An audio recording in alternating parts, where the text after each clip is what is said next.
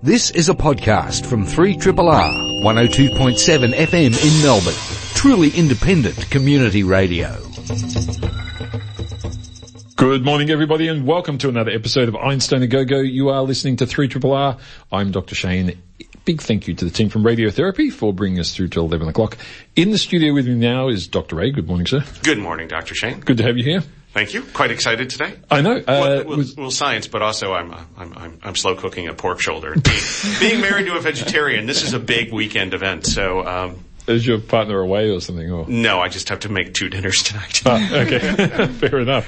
Uh, and also in the studio we have uh, one of Jen's students from last week. We've asked her back, Holly. Hi. Welcome back. How's it going? Uh, good. It's good to have you in the studio. We uh, well, it's going to just be me and Ray today because everyone else abandoned ship for some reason. I, I think there was some game on last night. Oh, maybe. Yeah, I Uh, think I heard something something. all- hey, wasn't Not the sure. women's cricket team?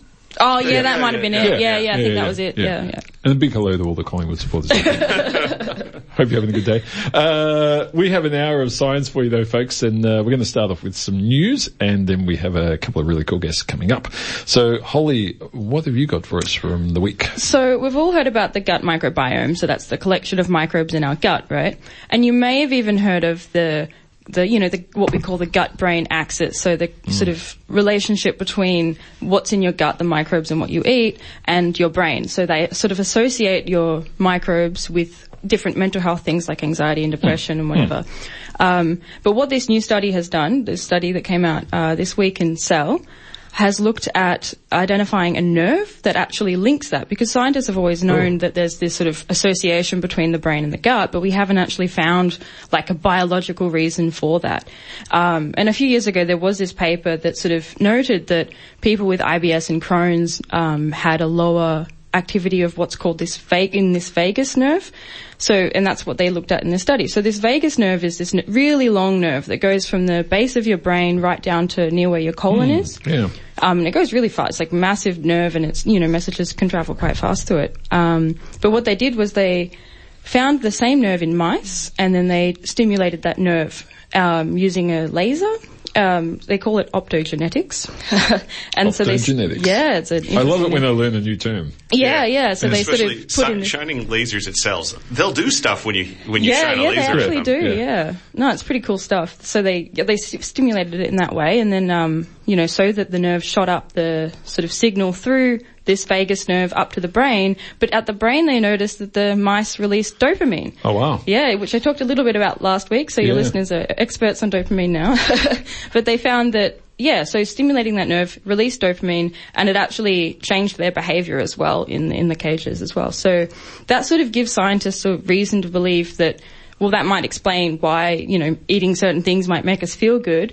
Um, but yeah, it's interesting to see that these sort of reward related neurons are found outside hmm. the brain and they work in much the same way. It's fascinating. You, you wonder how much too, like the with that connection between the amount you eat when you feel full. Yeah, all of these things yeah. are all linked in there. Because I, I, I once read, and I, I you know, because I read it, I assume it's true. Yeah, of um, course. May, maybe in some weird magazine, but um, that you know our brain works out we're full about twenty minutes after we're Yeah, actually yeah, full. exactly. So you should, you know, there's this idea of I think it's a Japanese diet where you eat until you're seventy to eighty Oh, percent yeah, full because then you then when your brain catches up, um, you realize, oh, actually, I was full twenty minutes ago. Yeah. I shouldn't have eaten that second burger, you know, and you and and you actually feel much better if you you know you don't sort of eat until your brain says I'm full. Exactly. Because- I think that's a yeah. hormonal thing actually, the way that that works. Is that right? um, so that's why it goes so slow, whereas this nerve is like, s- you know, might be, yeah, explain something else. I, I'm more amazed that we're still discovering what nerves do now. I mean, we, Yeah. we've picked apart the body for a long time. Yeah, I think yeah, we yeah. know where they all are. Yeah. Yeah. Uh, that that we're still going. I wonder what this one does. Yeah. Let's pull the string. Yeah, yeah, exactly. so let's hit it with a laser and see what happens. Yeah, yeah. Wow, that's cool. Very nice. Dr. Ray, what do you got? Dr. Shane, I have a, a story about manta rays. I love a big manta ray. I, I do, and you know they're just such majestic creatures, and uh, of course. You of course know that manta rays are filter feeders, which means they, they eat plankton uh, and, and small little crustaceans, and they do it by filtering. But unlike bales, which are whales, which are bales, whales, which are, are, are of course baleen whales are, are kind of like the biggest filter feeder on the planet, and they have this baleen which causes a filter and water with krill in it runs through the filter. The krill are bigger than the holes in the filter, so they get stuck in the baleen, and then the the, the, the whale can eat them. But but manta rays are like other gill-based filter feeders. So they filter, but they just have a big open mouth. If you've ever seen Blue Planet, you know, that great Yep. pictures of the manta ray swimming around. Uh, the water goes through their gills and their gills actually filter out the food. Um, which is which is different than baleen because most of the water goes out. And what's amazing is the gills have normally filter feeders have little hooks in them, basically, and, and, and they create kind of like a sieve filter that filters out the food. Now, what's interesting about manta rays is they are filter feeders, but they don't work like other fish. And, and, and why they don't is how they figure out, oh, they're filter feeders. Um, and, and is one of the things they do is they look at what they're eating. So they'll actually look at the contents of a, a manta ray or filter feeder stomach. And the thing is, people have looked at manta rays and looked at those, the filters in their gills. And, and all filters have holes in them, or most filters, where, you know, the idea is there's a pore in them and things bigger than that pore get stuck and things smaller than it don't. Well, the thing is when they look in a manta ray's stomach, they go, there's a bunch of things in here way smaller than the holes of the pores in the filter. So how did the small things end up there that they know, figured out how the big ones was? And as it turns out, manta ray filters work entirely different than any existing filter.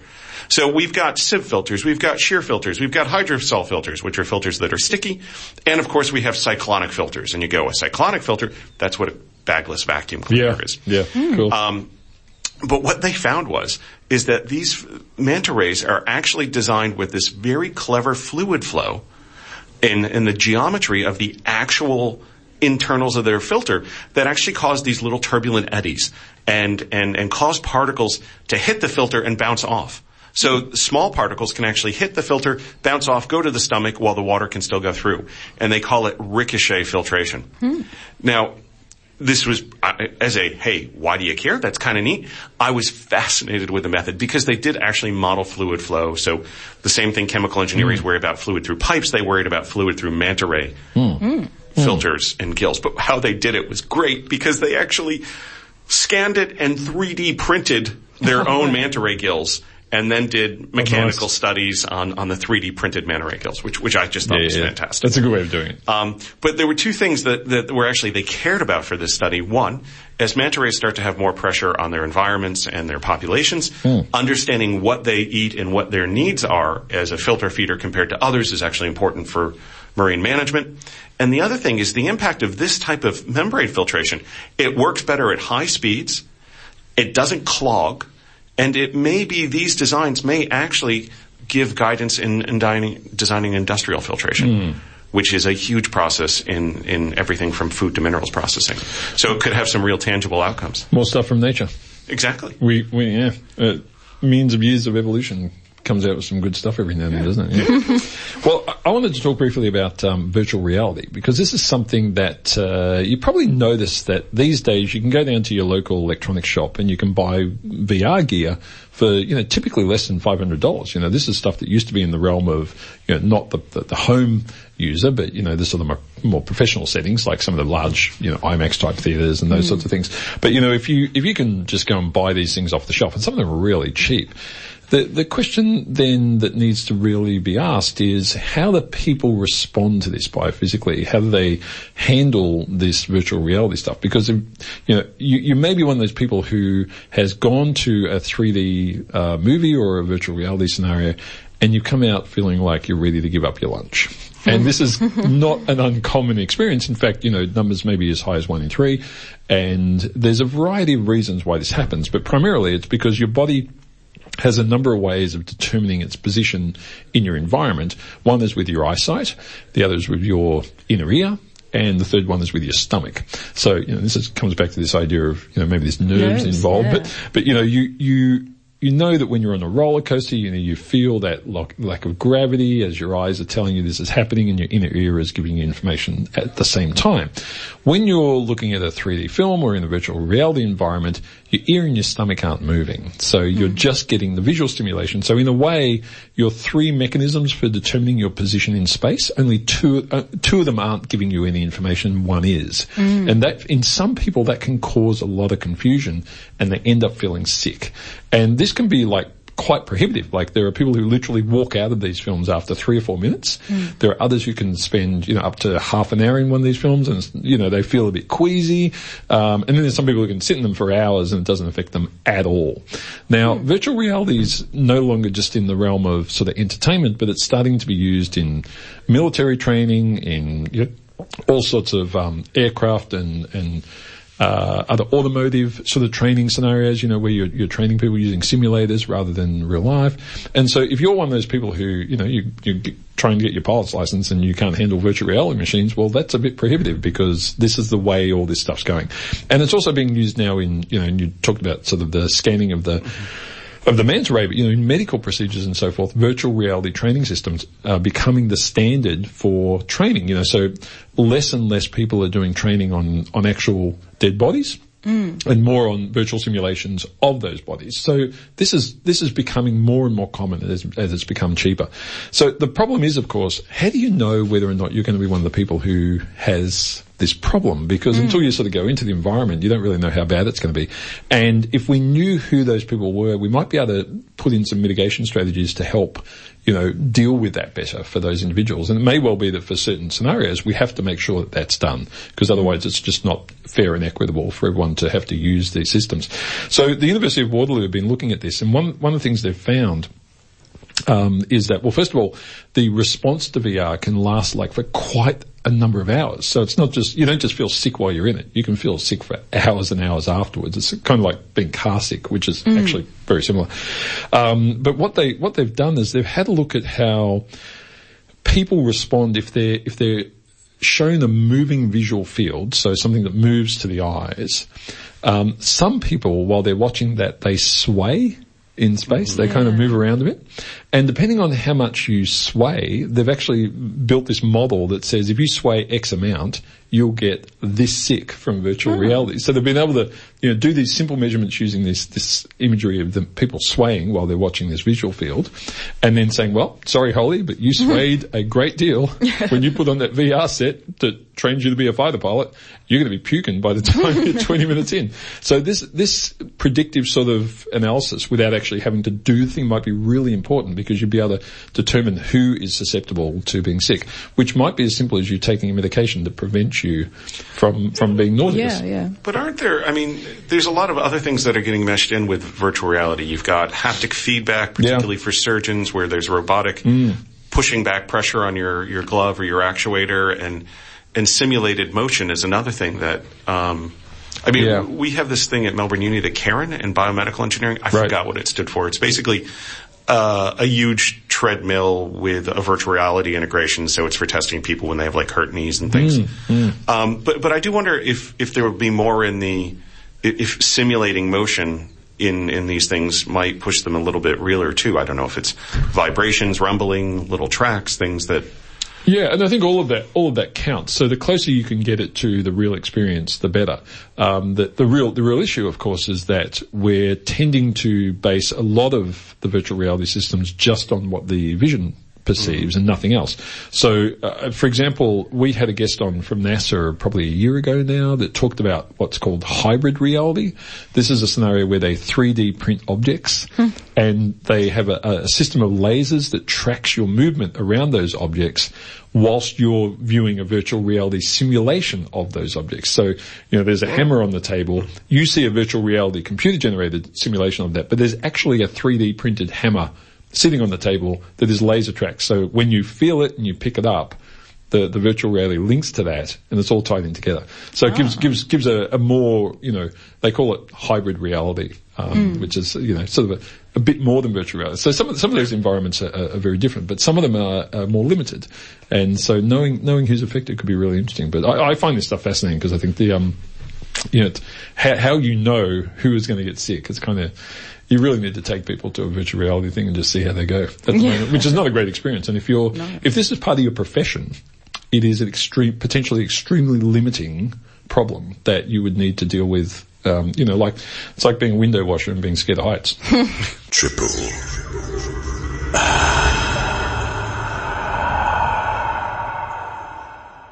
Uh, welcome back, everybody. You're listening to 3 Triple R. On the line now, we have Professor Lister Staveley Smith from the International Centre for Radio Astronomy Research at the University of Western Australia. Lister, can you hear us? Uh, yes, I can hear you fine. Good morning. Good morning. Now, you're uh, working with something that uh, I suspect a lot of our listeners aren't really aware of, which is the Murchison Wide Field Array Telescope. Can you give us a bit of a rundown of what sort of telescope that is and where it's located and so forth? Yes, uh, we've been using the MWA for short, Murchison Wide Field Array, and that's uh, located here in Western Australia.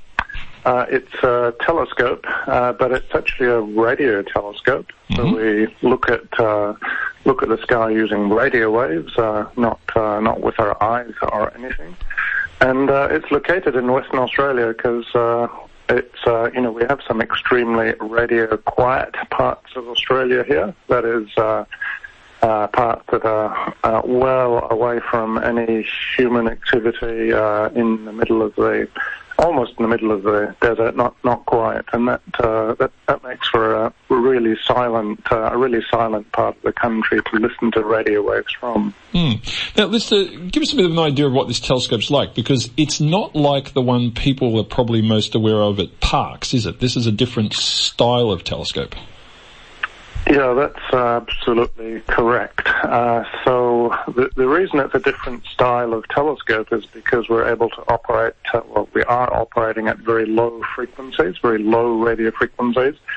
So our telescope actually looks more like a big collection of these old-fashioned TV antennas or FM antennas, since uh, actually the radio frequencies that we're tuning into are similar to that broadcast by uh, FM stations.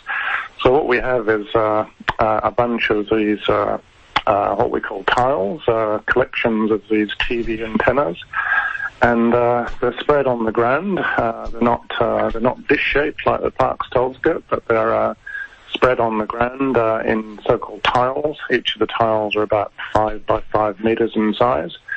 And we have uh, 128 of them. Actually, now it's 256. And they're spread over a uh, area on the spread of a diameter of about uh, five kilometers or so. So it's quite unlike uh, a traditional uh, dish radio telescope. And in fact, it's what we call uh, an interferometer.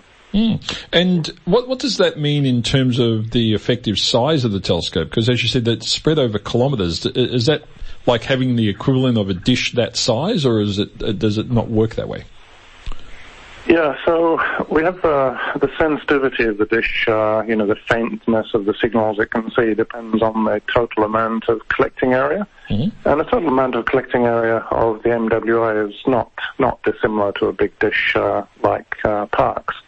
But as you say, it's spread over a uh, uh, much uh, wider area, and that means that we can see finer detail than we could with a, a smaller uh, single dish. If we just had uh, all those antennas Mm. compacted together, uh, we wouldn't see as much uh, as much detail. Now, you're you're looking in particular at two of the galaxies that are, I think, orbiting our galaxy. Actually, the Large and Small Magellanic Clouds. Um, what's uh, what's interesting about these particular galaxies that uh, this array is being used to investigate? Uh, so the Magellanic Clouds are uh, very well-known uh, galaxies. They're basically the closest uh, bright galaxies to our own galaxy, the Milky Way. So they're very important for astronomers to uh, study them. Uh, uh, you know, we can see them with the highest detail of any other other galaxy. Uh, you say they're orbiting, but it's actually not quite clear whether they're orbiting or not. Uh, uh, quite a few researchers think that they're falling in towards the Milky Way for the first time, and they're therefore fairly fairly pristine. They've managed to hang on to the original gas and stars. So studying those galaxies, uh, in a way, because they are rather pristine, is a little bit like studying galaxies in the early universe because they, do, they do have some properties which are very similar to galaxies uh, uh, about uh, uh, seven, eight, nine, even ten billion years ago. Right, and and in terms of uh, the the parts of those galaxies that you're you're looking at, what I mean, what in particular is of interest when you have galaxies that are pristine like that? Yeah, so for us at uh, Radio Wavelengths, uh, what we're trying to look at, or what we are looking at, is uh, uh, radiation usually generated from hot gas or very energetic uh, particles. And uh, the strongest source of radiation is from what we call cosmic rays. Cosmic rays are very highly charged, very relativistic, ultra relativistic particles which, uh, when they spiral in magnetic fields, they uh, uh, they cause a form of radiation which is easy for us to uh, pick up. And so, so being able to study things like cosmic rays and magnetic fields in uh, environments very different from our own galaxy, from our own neighborhood, is very important for astronomers in understanding how these things get created in the first place, uh, how they change with uh, uh, galaxy properties, what are the uh, mechanisms that uh, are responsible for the evolution of galaxies in general. So, uh, Lister, this is Dr. Ray. I have a, a question on. Um, because it, it, sounds like it's something difficult to do.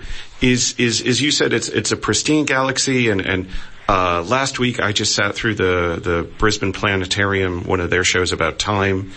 Uh, and by the way, I did not know Brisbane is the only city named after an astronomer. Um, uh, but um, uh, but I was trying to understand time because they were they explained distance between things, uh, celestial objects, in terms of light years. So, and they'd say, you know, it takes eight seconds from light from the sun to get to Earth, the, the light we see. So, you, you described the looking at these galaxies as pristine. Uh, I, I know they're close in terms of light years, but how how long ago did the events happen that you're looking at in your in your telescope? Yeah, okay, yes. Uh, so as you say, it takes light a finite time to travel. It takes uh, eight minutes for light to travel from the sun. And from the Magellanic Clouds, it's, uh, uh it's about uh, 200,000 uh, years. these objects are about 180 to 200,000 light years away from us. So anything we see now actually happened some time ago. But of course, that's uh, in cosmic terms, that's very, very close by. Uh, these clouds are the nearest galaxies to us. The furthest galaxies we've uh, ever seen are something like uh, 12 or 13 billion light years away from us, or at least it takes uh, uh, takes it's taken light that long to reach us. Wow. Okay. Mm. And and the objects within the galaxies themselves that you're looking at. I mean, some some of those uh, events, uh, I suspect, happened a lot longer ago than the time it takes for the, the, information to get to us as well. Is that right? Yes, that's that's right. So uh, some some events are fairly spontaneous. For example, uh, supernovae. Uh, super, a supernova is an exploding star. When a supernova explodes, and there was a, a famous one in the Large Magellanic Cloud in 1987. Yep. Uh, called Supernova 1987A, very yep. unimaginatively. Uh, but that we were able to detect within a uh, uh, within a few years at radio wavelengths. It was detected immediately, of course, and uh, at uh, optical wavelengths. Uh, but other types of radiation take a long time to develop. in, mainly because these cosmic rays I mentioned earlier take a long time to uh, get accelerated. Uh, it's not like having you know, galaxies don't have compact particle accelerators in them. Uh, the cosmic rays that we see get uh, accelerated in uh, interstellar shock waves, and it takes uh, millions of years sometimes for these energies to be reached. So yes, some of the events we see are the product of uh, uh, astrophysical phenomena which have occurred over the last few million or tens of millions of years. Mm. Lister, look, it's great uh, to hear about this amazing stuff uh, going on over there in WA, and I, I think uh, you know it's good that you have the telescope in, in a place where it can work so effectively. I mean, one of the things we don't hear about very often is just how problematic proximity to our cities is for this sort of work. So, uh, good luck with the ongoing studies of those uh, two nearby galaxies, and um, we hope to hear more about some of the, the amazing results coming out of the Murchison Array. Great. Good to talk to you. Thanks very much. Thanks so much. That's Professor Lister Staveley Smith from the International Centre for Radio Astronomy Research in the University of Western Australia. And uh, these arrays, actually, if you you want to Google it, folks, they're quite they're quite cool to look at because they literally do look like a whole lot of TV antennas stuck in the ground, and yet they have incredible resolution. They're, they're just these arrays are are fascinating. Three triple.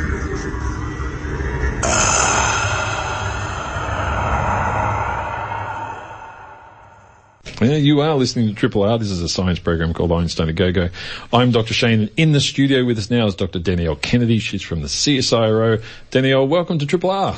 Thanks for having me. It's great to have you in. Now you're working on so many things. I'm not even sure where to start, but we've got we've, we've agreed with there's three sort of main areas we're going to talk about. Um, the first is a, a, platform called AIM. Now, what does AIM stand for, and what's AIM all about? Okay, so AIM stands for Active Integrated Matter. Those three words put together don't usually mean anything, but what we're trying to explain is that we're taking off on some future science investment where we're taking physical things, that's Yep. the matter. Yep. Uh, we want to have them integrate with the digital world, that's integrated. Okay. And we want them to do something. So we could have called it cyber-physical technologies, we could have called it connected industries. At the time I thought AIM, we're aiming for 2030, Yep. and then we found it three great words that represented the science that we wanted to do. Just slap them together and bang, you've got a good word. So g- give us some examples of what sort of things you're talking about there. Okay, so AIM is one of eight future science platforms that CSIRO has decided to invest in and its mm-hmm. goal is to create technologies that will eventually create jobs and industries for Australia. Mm-hmm. So keep, keep it in that frame of reference when we're thinking about the type of science we're trying to do. Yep.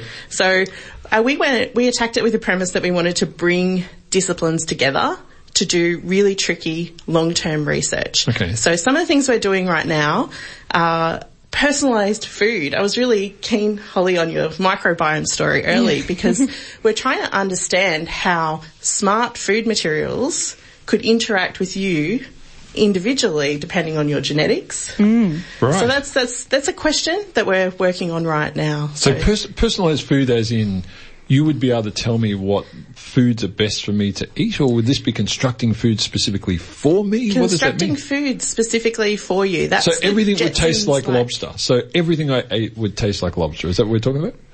Uh, not necessarily, but you know, imagine that we're using the Fitbits that we're all wearing. Yeah. We're using sensors that we can't even imagine yet. We're using our knowledge about the microbiome and how it interacts with us. So we're thinking in 2030 we might be able to tailor our food.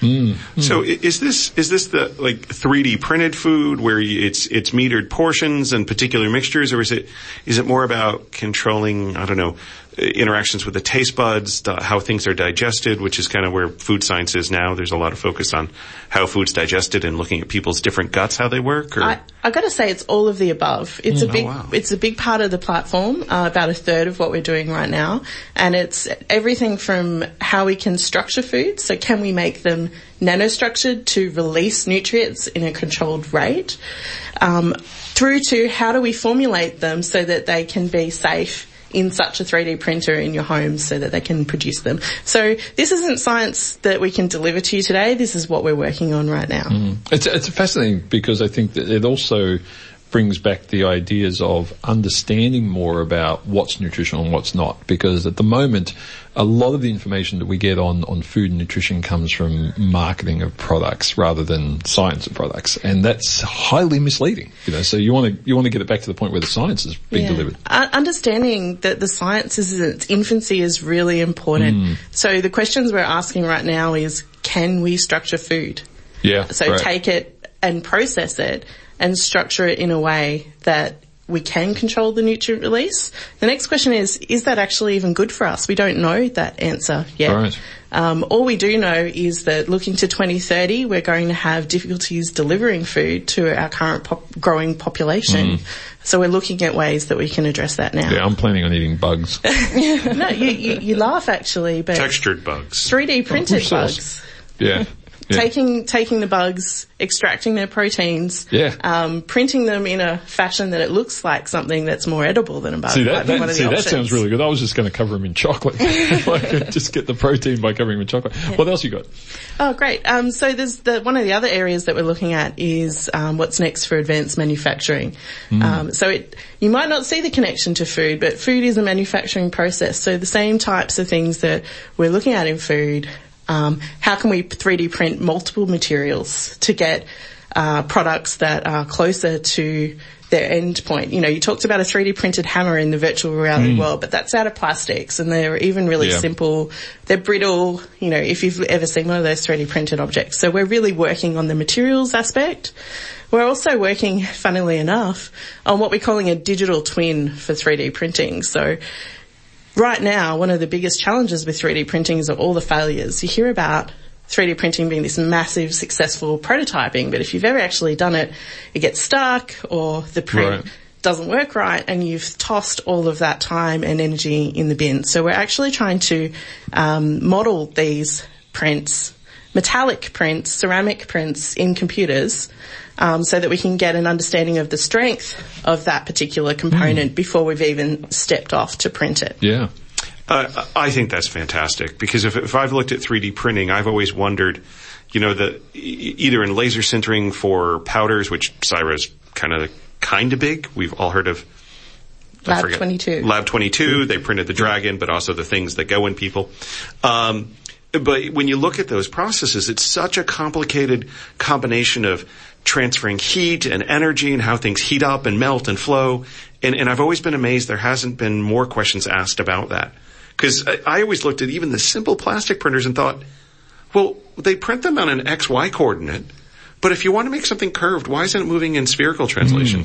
Mm. And, and, and so I, I, that's really exciting to hear that, that that's one of your targets. Because Yeah. I, I think that that ought to have a huge impact in those areas. a couple of examples of the projects in that space. So if you're thinking about melting a powder that's in a bed to create a layer and then doing that over and over again, you want to make sure that that raked powder is perfect. Hmm. So we pay a Yeah. lot right now for really expensive titanium powder that's really spherical so that we can have surety that that process will work. So what our computer modelers are trying to do is look at all different shapes and sizes for that powder so that we can understand, well, do we really need to pay the premium for the super spherical titanium powder or can we use other powders that are made maybe locally here out of, in Australia out of titanium sands, but can we use them um, in the process effectively? And will what impact will that have on the strength of the part? Because if you're printing something that's going to go in a human, you want to have certainty that it's going to last, that it's Yeah. strong, and that your printed pro- product is going to, you know, have the properties of a cast product in the long Yeah. run. Especially given the human body is basically hell to everything you shove in it. Um, now, the second thing that uh, I guess we've sort of started talking about this a little bit, but the, this sort of digital opportunity for Australia that CSIRO is sort of uh, focusing on. Tell us a bit about that. Yeah, so a couple of weeks ago, CSIRO's Data 61 arm, which is just one of nine business units that CSIRO has, released a report in collaboration with a company called Alpha Beta that said that there's a $315 billion opportunity for Australia if we act now and think about digital industries. And so I kind of think of it as data being the most valuable thing moving forwards. You know, last century it might have been oil Yep. or gold. But moving forwards, it's going to be data and how we collect that data through sensors, how we use it um, to make decisions, and how you know those decisions can lead to actions, autonomous actions, whether that be with robotics or simple automated printing processes that start when they know they need a product. Instance. I, I suppose in, in one way at the moment we, we forget just how much data we can collect as individuals as well. I mean, we walk around with our smartphones that have, um, you know, GPS location in them. They have accelerometers. They have all of these things that give you very, very precise position, um, information and other things. And, you know, you're, whether you're walking, you're running, you're riding, you're, all these things. And, and I know there was a, there's a group out of, um, uh, the US in California that are using a particular app that they've distributed to people's phones as seismographs. So they have more than 5,000 people with this app and instead of, you know, the, the 50 seismographs that cost a fortune to go and place at which 50 sites do you choose? Well, that's hard. They've got them distributed in these people's phones all over the, the state. So it, it's that sort of integration of everything that we have that we're not quite doing yet. Yeah, and that, that's where we are making money in companies today, taking our personal information off our phones and turning Yeah. into products. But we see a future too for next generation sensors. So um, I talk about often the new internet, so the Internet of Things. Yep. And um, those are different agents, not just your phone, but it could fridge. be your fridge, Yep. it could be a temp- temperature sensor in your house, but it could be the Internet of food. You know, it could be those food safety centers in that printer we talked about. It could also be the marine internet of things. We're really interested in understanding our marine environments better. So we, we're actually working right now on sensors that can be embedded within fish, and fish can then swim around, collecting the information about the water purity as they swim around and feeding it back into that information system. So, you know, it's about looking not just what we can do to today to improve our current industries, but also what industries can we create tomorrow with the next, Yeah. you know, mobile sensor. How, how do I get into these meetings at CSIRO? I mean, this sounds like a, you know, uh, these meetings are where people are just sitting around, they're sucking back a few coffees and donuts and they're thinking, what amazing shit can we think up for tomorrow? Cause, I mean, this is real future gazing stuff, right? Yeah, I have a great job actually. you know, leading one of these They future science pay you to do platforms. this, They, that's they awesome. pay me to do it, and um, we actually started out with six months, where I Right. said, no one's allowed to do an experiment.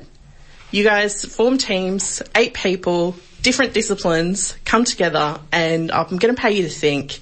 Yeah. And we don't do that enough No, because often none of we're that just now. deliver, Yeah. deliver, deliver, Yeah. and that's what we've the strategy we've taken to really get some, you know, step change in the research. I mean, a, a lot of people hear me say all the time that a lot of the way we fund research at the moment leads to a lot of incrementalism, where it's very incremental research, not big leap stuff. And there's still, you know, big leaps still happen, but not because of the way it's funded, often by accident, or, you know, really smart people doing things that are innovative, not because of the funding mechanisms we have. So it's good to hear that, you know, some, some deeper thinking's going Yeah, on. so the future science platforms actually have that risk remit. So CSIRO decided they were going to take a bigger risk than they usually would in these eight areas. So AIM is just one of the eight areas. Um, and I have a mandate to take risk. Um, to do things with a long-term visi- vision and um, to deliver amazing science that will lead to industries. So, you know, of course, we put a really sound framework around that where I review projects regularly and the science get, Yep. scientists Yep. get held to task. But, you know, on the flip side, we're doing really great things. Yeah. Now, before we let you go, I just wanted to talk to you also about the um, Women in STEM Decadal Plan, which I think has, has just come out. Is that right? Uh, No, it's Is it it's in being uh, worked on right Worked now. Worked on right now. Okay. So, you know, is this a CSIRO plan specifically, or is No, it one no, that you're contributing actually to? um, the government has funded a decadal plan for women in STEM that's being delivered by the Academy Right. of Science. Yep. Um, in partnership with the Australian Academy of Technology, Science and Engineering, known as ATSE. Mm-hmm. Um, the, so I'm just one of the expert working group of about 20 people, Right. and we're actually in consultation phase now. So there'll be forums in all the major capital cities, and um, we'll also, you know, have open for submissions. So if you go to the Australian Academy of Science webpage right now, you can make submissions until the 8th of October. So, what th- there must be a set of terms of reference for this particular task of consultation. I mean, what, what are, are there a couple of big things that are trying to be nutted out with the decadal plan? I mean, what's the goal uh, of it at the moment? So I think the government is just really looking for how they can invest in, in women in STEM mm-hmm. areas. So it, it's a challenging environment right now. I mean, I- I'm involved because of a passion that I have, because I work at the engineering manufacturing sector. And often it's confronting to be that only woman in the room and it's harder to have your voice heard. So Yeah. um, what the government is doing through this decadal plan is to try and understand what are the key issues, um, hearing from Australian women, and then deliver, hopefully, some of the recommendations of the plan through their programs. Hmm. Yeah, I can definitely relate to being the only woman in the room. I mean, bioinformatics and mathematics, it's quite common for me. So I, was, I guess, does that also mean like graduate student, like students, or is that like more focused on helping people through their careers, or is it like at this stage open to whatever? Yeah, it's open to whatever comes from the consultation and we're not limiting it in terms of, you know, career phase. I think there's work to do across all of the phases of women's career. We hear a lot about let's increase programs for school aged children, let's then get more women into university, but there's also the leaky pipe. which is a Exactly, I'm, I'm familiar. which is a term that's used when women drop out of STEM careers, Mm-hmm. you know, around childbearing ages yeah, or like thereafter. PhD. It is difficult to be that only woman in the room. Mm. Um, and studies have shown that until there's about 30% um, diversity, no matter what it is, whether it's women, or, um, whether it's uh, ethnicity, whether it's disability, you know, until you hit 30%, um, it doesn't feel normal. And so there are areas that are doing really well. Biology is one, yes, they do quite well, don't they? but I can imagine in informatics. Space. yeah, bioinformatics, yeah. Mostly guys, yeah. For sure. Well, look, it's, it's interesting, and I think it's one of those. I mean, we talk a lot about this on this program. We have over many years, and it's one where I suspect there's a lot of known knowns here, where programs can be put in place to do some real good. So hopefully, the decadal plan will be listened to. You know, I'm a big, you know, one of the great things you can do when you're in government if you want to delay action is do a review. uh, let's hope that's not what happens here. Let's hope that the plan actually has some really strong outcomes that can be put in place in a short space of time. Danielle, thanks so much for coming and chatting to us. It sounds like CSIRO doing some really interesting, uh, you know, gazing into the future on this, and it sounds like you have the coolest job out because you just get to do this, uh, you know, deep thinking, which is which is not something that most researchers get to do. Yeah, the, the other thing is that I get to work with 250 great professional scientists every day delivering Yeah. these programs for Australia. Yeah, fantastic. Dr. Danielle Kennedy from the CSIRO, uh, thanks so much for coming in. Welcome. Uh, we're going to take a break, folks, and we'll come back with just a little bit more news before we end the program. 102.7. Yeah, welcome back, everybody. You're listening to Einstein a Go-Go. We've got a few minutes left for a bit of news. Holly, you've got something else you want to talk about? I do. Um, so when everyone thinks of genetic engineering, a lot of people think of, you know, e- editing embryos or GM food and things like that. But you can actually apply this to, to mosquitoes. So mosquitoes spread malaria. You can use this sort of technology to, to prevent or manage the spread of malaria. So, uh, f- for example, there's this technology called a gene drive. And so what it does is it this gene drive is inserted into your DNA and using CRISPR. And so what it does is for the organism that it's been inserted into, there's a 100% chance that the gene drive is going to be sort of transmitted to the next popu- uh, to the next offspring. And so in that way it can sort of po- like propagate throughout the population. And so what they did with this study that came out earlier this week is that they put this gene drive into the mosquito that actually stopped them from reproducing. So they were able to kill off these mosquitoes within just a few generations. Wow. Um, in the hopes to prevent malaria. And so this isn't killing off all mosquitoes. This is just like the subpopulations that transmit malaria. It's kind of scary stuff, that. Yeah, yeah, I know. It can be used in the in the wrong way. Like if you can imagine doing that to like bees or something, you know. Well, and I, I've often asked too that, you know, what are the, you know, we don't want malaria. No. But malaria keeps other populations down, Exactly, not just yeah, yeah, humans. and, and, and how ethical is it for us to, yeah, I think it's, it is it's- a messy area. Yeah. Yeah, not just because you can. Can't be the reason. Yeah. Exactly. Yeah. No, it was um, some interesting stuff, and I guess like. uh, I mean, the point of this study was that it was the the first time that they were able to do it in mosquitoes. But yeah, um, I guess it's something that might be in the future, and it's something that we have to think about. Yeah, a lot of ethical issues there for sure. Yeah. It's fun.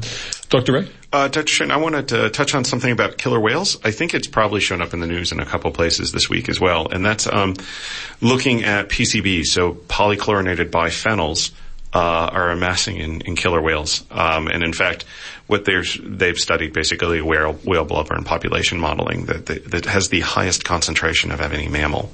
Really? And then this is an apex predator problem where And, you and get what are these, these chemicals? Where, where do we, Oh, so they sorry. come? Poly, uh, they were industrial. The U.S. banned them in 1978. right? Um, there's still production about 1.5 billion tons a year. They're endocrine disruptors. They cause cancer in mammals, and they're also can affect the immune system. And this, Wow. this, that, that, that trio is really what's affecting killer whales. Um, uh, and uh, it's bioaccumulation and then biomagnification because particularly for killer whales that eat marine mammals. Fish diets for killer whales, they're actually doing okay. But that's largely in the Arctic and the Antarctic. Uh, particularly the marine killer whale populations that live near industrial areas in the UK, Russia, Straits of Gibraltar, Japan. Um, they're actually seeing such large concentrations and it's transferred from mother to calf as well, that it's affecting um, population, breeding, uh, immunity, and they're actually predicting on a hundred-year scale that in a lot of the regions close to these industrial areas, population collapse in those killer whale pods. Wow. Uh, and this is just from PCB accumulation. And, uh, you know, that, that's because we, we said, hey, this is bad. There's the Stockholm uh, Convention on um, Persistent Organic Pollutants, uh, and, and all these stockpiles should be gone by 2030-ish. But uh, it's these things, even when we know they're bad, when we say let's get rid of them, and we've gotten we've gotten rid of them for ten or fifteen years, but they still, or even longer, they're still propagating in the environment. Yeah. We uh, have quite the long-term effect, don't we, in some of these Yeah. things? Yeah. It's not good at all. Thanks, Ray, for that uh, great way to finish the show on a happy note. Manta rays, filter feeding, rays are good, 3D yeah. printing. Let's go back to that one. It's all good. Uh, Holly, great to have you back in. It Yeah, was thanks good for having to me. have you in again. I know you're, uh, you know, you're busy with your student stuff, so it was Yeah. great to get you to come back in after last week when you guys rocked the show. That was really good. thank you. Um, so good to have you, Ray. Thanks so much for, for fun. coming in. And uh, next week, folks, we'll. Um, Actually, I don't know. I'll, I'll work something out for next week. It's still doing this show. Uh, it'll be fun next week though. We'll chat to you about a lot more science. There's heaps, there's so much going on at the moment. We don't know which way to turn first. I'm Dr. Shane. You've been listening to Einstein a Go-Go on 3 R. Thanks so much for tuning into us. Remember that science is everywhere. This has been a podcast from 3RR 102.7 FM in Melbourne. Truly independent community radio. Want to hear more? Check out our website at rrr.org.au.